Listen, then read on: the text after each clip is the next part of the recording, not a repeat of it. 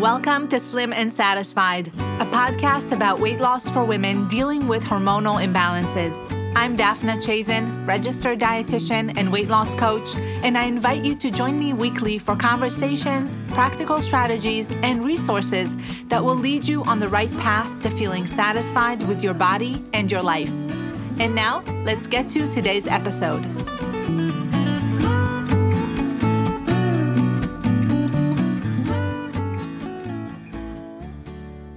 There, and welcome back to another episode of the Slim and Satisfied podcast. I'm your host, Daphna Chazen, and this is episode number 24. I am so grateful you're here listening. And let me just take a moment to acknowledge that you're here because you want to get healthier, you care about your body, and you're looking to take massive action toward losing weight healing PCOS, or just eating better overall. And that's a big deal. So, shout out to you and thank you again for tuning into this show. If you've been a loyal listener, first shout out to you again and thank you. I'd like to also invite you to leave a review in Apple Podcasts and share what you find helpful about the podcast. And let me know how it has helped you in your health journey or your weight loss journey. I'd really like to know. So I'd love for you to take a few moments to leave a review, and I'll be featuring a listener review in future episodes and giving away a $25 Amazon gift card if you take a few seconds to write me a review. I'm going to read your name, read your review, and give you a big thanks on air. Today, we're going to talk about a topic I talk about over and over again, mainly because I know from my own experience, as well as that of my clients, that it's an important part of losing weight, and that is managing hunger or managing your appetite. So, if you've been working with me or you've been a part of any of my group coaching programs, you've likely heard me talk about this topic more than one time. So, I want to dedicate this episode to sharing some of the ways that you can make sure you're not struggling with hunger when you're losing weight because studies do show that very, very frequently people report excessive hunger as the main reason that they couldn't stick to their plan. And that's just a shame because it is totally, totally preventable. One of the ways that this may have shown up in your life, and I know certainly it did happen to me, is that when we are hungry, we're so much more likely to eat impulsively. And that's usually a major setback when it comes to weight management. Anytime that we eat from a place of lack of control or based on poorly managed hunger, we're that much more likely to make an unhealthy choice and eat larger portions or just feel constantly deprived. Not a good state of mind to be in, and certainly not one that supports healthy eating habits, right? And I have to tell you that this topic of appetite is particularly close to my heart because when I was trying to lose weight years ago, it was almost 20 years ago, how hungry I was was something that I thought about all day long. It was really all consuming. And I now know that it didn't feel good. Although at the time, I just thought it was par for the course. I thought it was normal. I thought everyone who's trying to lose weight is hungry by default. That's part of the definition of eating healthier and losing weight. And that's simply not true. So, looking back at it now, I can see that I was really developing anxiety over my appetite, specifically about how hungry I was. I was constantly worried. So, it may sound weird, but just the fear of getting hungry during the day was kind of controlling my life. And at the same time, I didn't really feel good in my body and I wanted to lose the weight. So I just accepted it.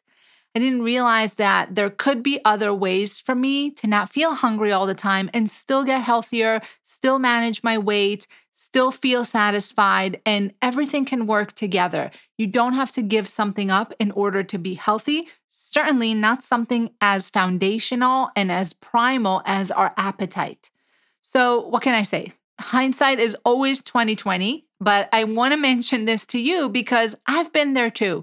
If you're constantly thinking about food, if you're constantly hungry, I know how that feels. It doesn't feel good and it's certainly not sustainable. So, losing weight doesn't have to feel that way. And today we're going to talk about that. I want to first tell you a quick story about my breaking point and as it relates to hunger and appetite management, of course.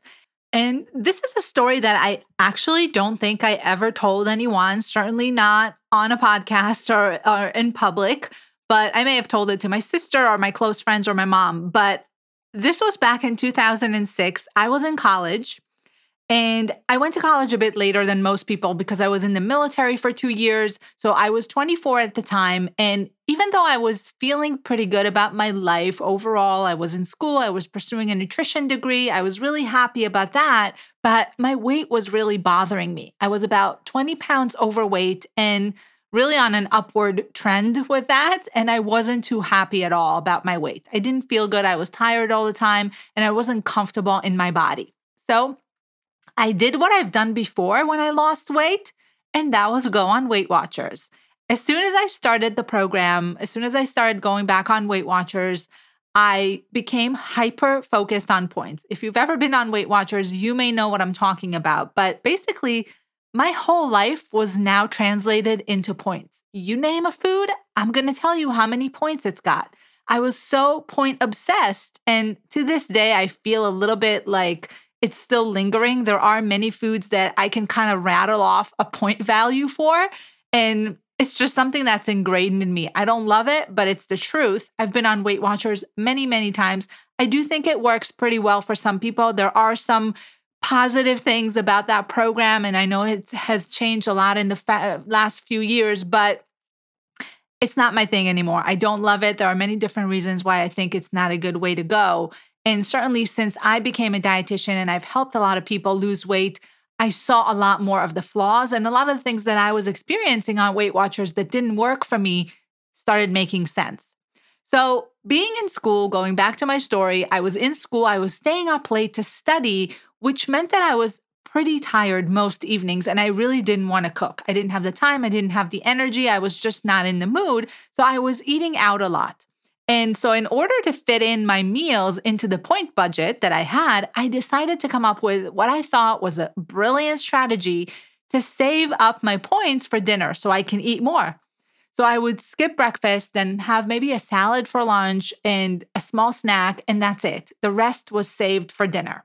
Well, this went on for a few good weeks, and slowly became harder and harder to keep up. Not to mention, I wasn't losing that much weight, but I just kept doing it anyway in order to stay compliant with the program.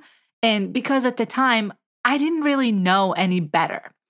So one day I remember sitting in class and my stomach was just growling like crazy. I was starving. I couldn't wait to go buy lunch even though it was only 10:30 in the morning, and I kept sitting there taking notes, but Every word this professor was saying felt like eternity. It was like the whole class was moving in slow motion since all I could think about was food and how hungry I was. I ended up leaving the class about 10 minutes before and I ran to this street deli. So, if you've ever been to New York City, there are all these prepared food street delis that make you a salad, or you can get a soup, or you could pretty much get whatever you want.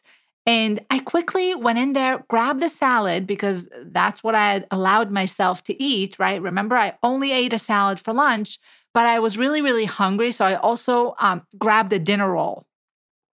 So, this is where the embarrassing part happens. And this is why I'm telling you this story. I go up to the register to pay and I put my salad on the counter and I try to grab my wallet out of my bag, but I'm holding the roll in my hand. And then I pull out my debit card right out of my wallet. And instead of handing that to the cashier, I hand her the roll and I put the credit card in my mouth and try to take a bite of it. You guys, this is a real story that I still cringe every time I think about it because it's just so embarrassing, which, by the way, is the reason why I don't tell this story very often to anybody. I was so hungry, I couldn't even think straight.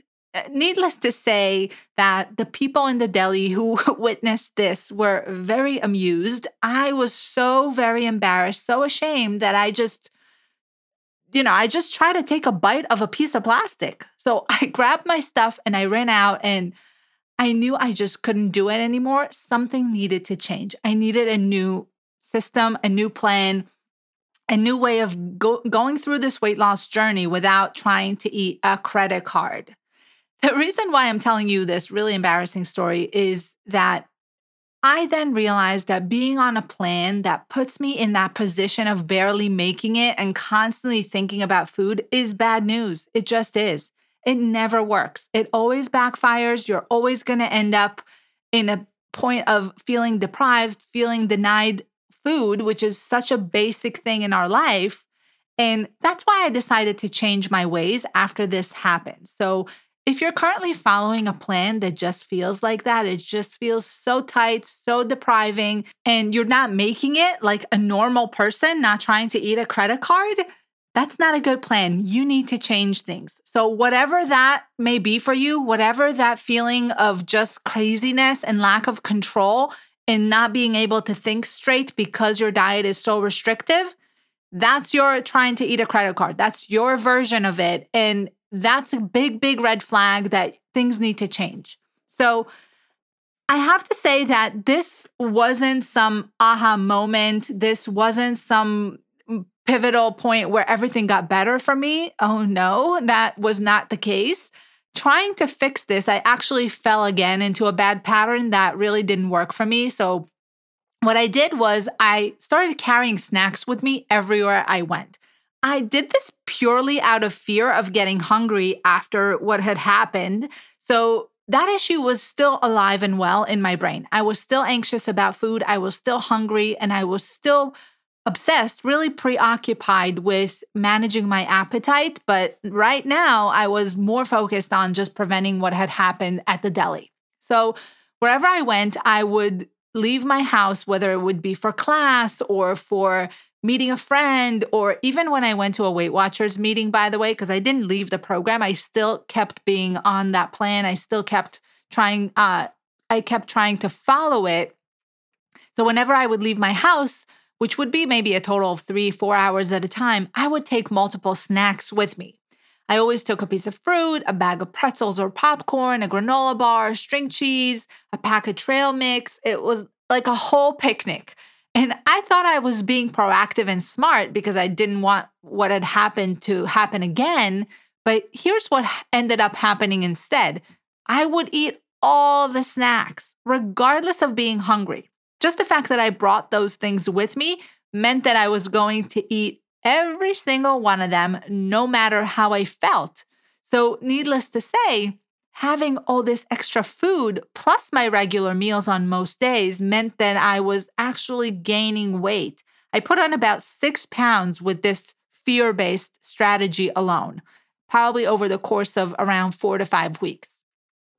So these were snacks, by the way, that I considered healthy and they still created an issue. It was just too much food in a short period of time without any consideration of how I actually felt physically. Oh, and coffee. Lots and lots of coffee with sugar, of course, and milk. So that ended up really adding up quickly, fairly quickly in my day as well. Probably, you know, multiple hundreds of calories that came from those snacks and the coffees and just constantly being in a fed state. I was constantly chewing on something. So these are sometimes things that we don't pay attention to. And only again, in retrospect, I can see how wrong that is. But I, I think that mm, the, the point where I realized that, hey, I'm not working this Weight Watchers plan very well. I mean, I'm just not. I was eating all the time. I was basically eating out of fear of getting hungry. And just because, just because I brought food with me, just because I was procrastinating in the library, let's munch on something, just because the class topic for the day was boring, let me chew on something that will make it less boring. All the reasons that have absolutely nothing to do with how my body actually felt. I actually remember doing this during a Weight Watchers meeting, which I mentioned. I was sitting there with my snacks and I just kept my mouth busy for the entire 45 minutes. I, I couldn't even get through that without a snack because, again, I thought I would get too hungry and then something horrible or embarrassing would happen.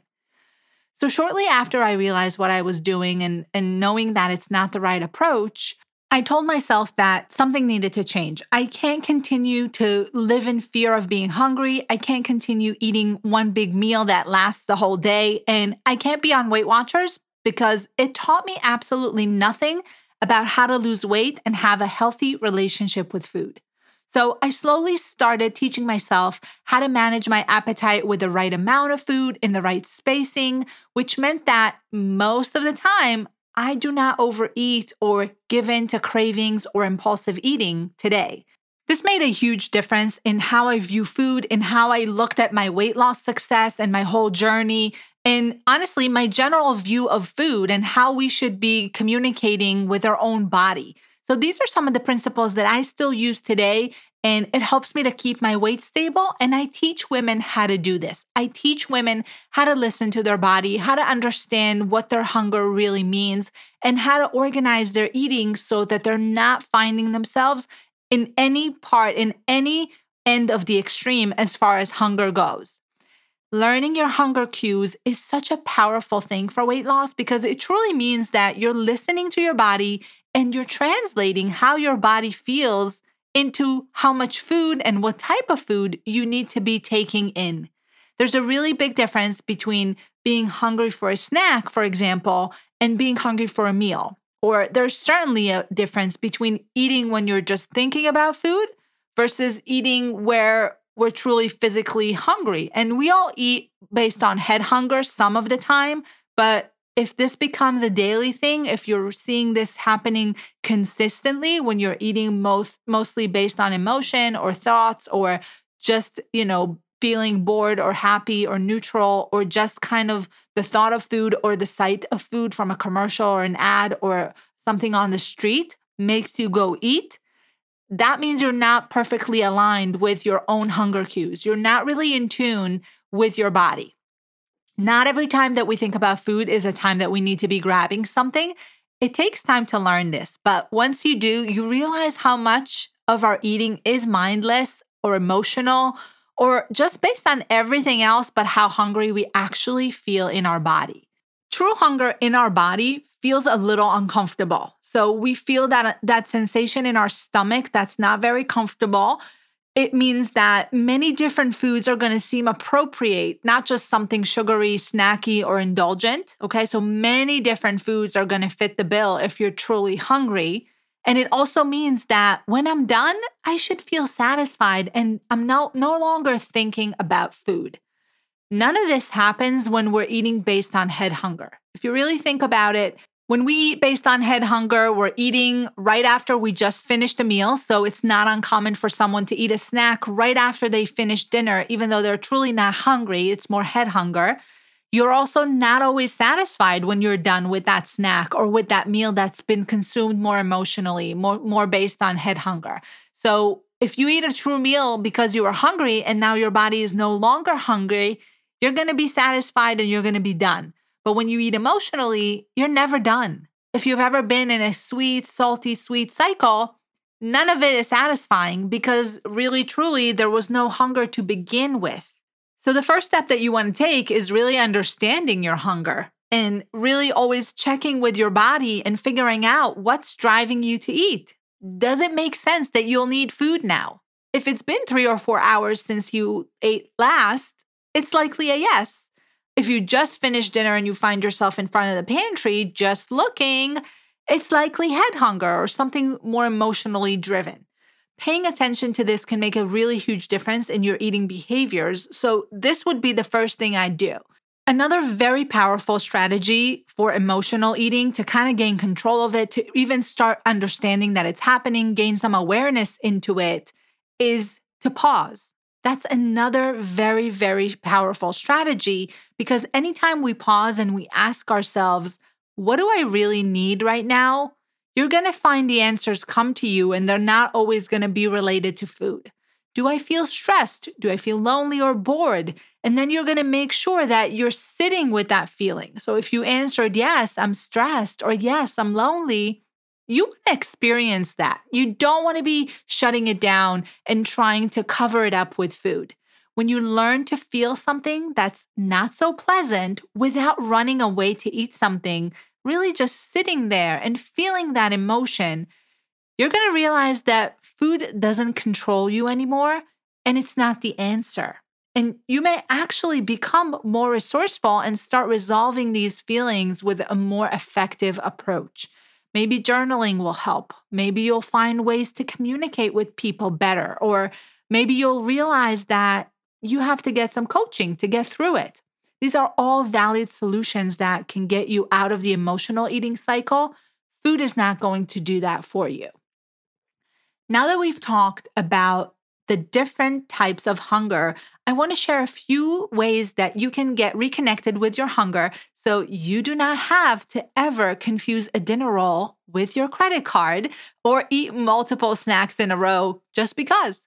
These are going to be highly, highly effective ways that you can manage your appetite during the day. And it's referring to true physiological hunger. So I'm going to assume that you've already went through the process of talking to yourself a little bit and asking yourself, what do I really feel? What do I really need? Is this real physiological hunger or is it just my head driving me to eat? The first thing I want you to do, if it's true hunger and you continue to see yourself experiencing poor appetite control during the day, meaning you get hungry at random times or you get hungry at the same time every day. For example, if you get hungry at 3 p.m. every single day, your lunch kind of did its thing, it got processed, you're no longer feeling full, but you know dinner is not until three or four hours from now, you need to have a snack there. So, this is something that needs your attention. If it's happening every single day, I want you to really think about the following few things. Are you focusing on three meals and making sure that they're balanced? So, I just mentioned adding a snack. I'm going to talk about that in a minute. But I first want you to think about whether or not you're eating three meals. Because if you're skipping meals eh, or your meals are not balanced, that's a first place to start. You never want to skip. You also don't want to be snacking and grazing in between. Okay. So, no skipping, no snacking, and no skimping. That's what I usually say. You don't want to skip a meal. You don't want to snack too much in between unnecessarily, like I did, but you also don't want to skimp. And when I say skimp, I mean you want to make sure those meals are big, they're balanced, so they can keep you full for four hours. I have a lot of different clients who get busy midday and they just kind of eat a piece of fruit or they eat a yogurt or they eat a bar at lunch and they think that's going to be enough. That's not enough. That's skimping. Many, many people find that adding a serving of a healthy fat, like maybe avocados or nuts, or making your protein portion bigger, really does work well here. I have a great free guide called The Proven Path to Weight Loss that can show you how to build those balanced meals and make sure that they're very satisfying and fairly easy to put together. So you can grab a copy of it at daphnachazen.com forward slash free. Another thing to note is that those three balanced meals need to be consumed on a schedule. You want to keep the timing of your meals as consistent as possible. That's going to help your body get into a rhythm with calorie burning, and it will also make your hunger cues easier for you to interpret. So if you can't really read your body well, if you're not really understanding what's going on, start eating on a more consistent schedule and you're going to start seeing a rhythm build up and that's going to be beneficial. You're going to be burning calories and losing weight a little bit more consistently that way. We talked about spacing meals out properly a little bit, but again, one of the biggest reasons people fall off their meal plans is they're going too long without eating. So the optimal spacing of meals is about four hours apart. So there should be about four hours between breakfast and lunch, four hours between lunch and dinner.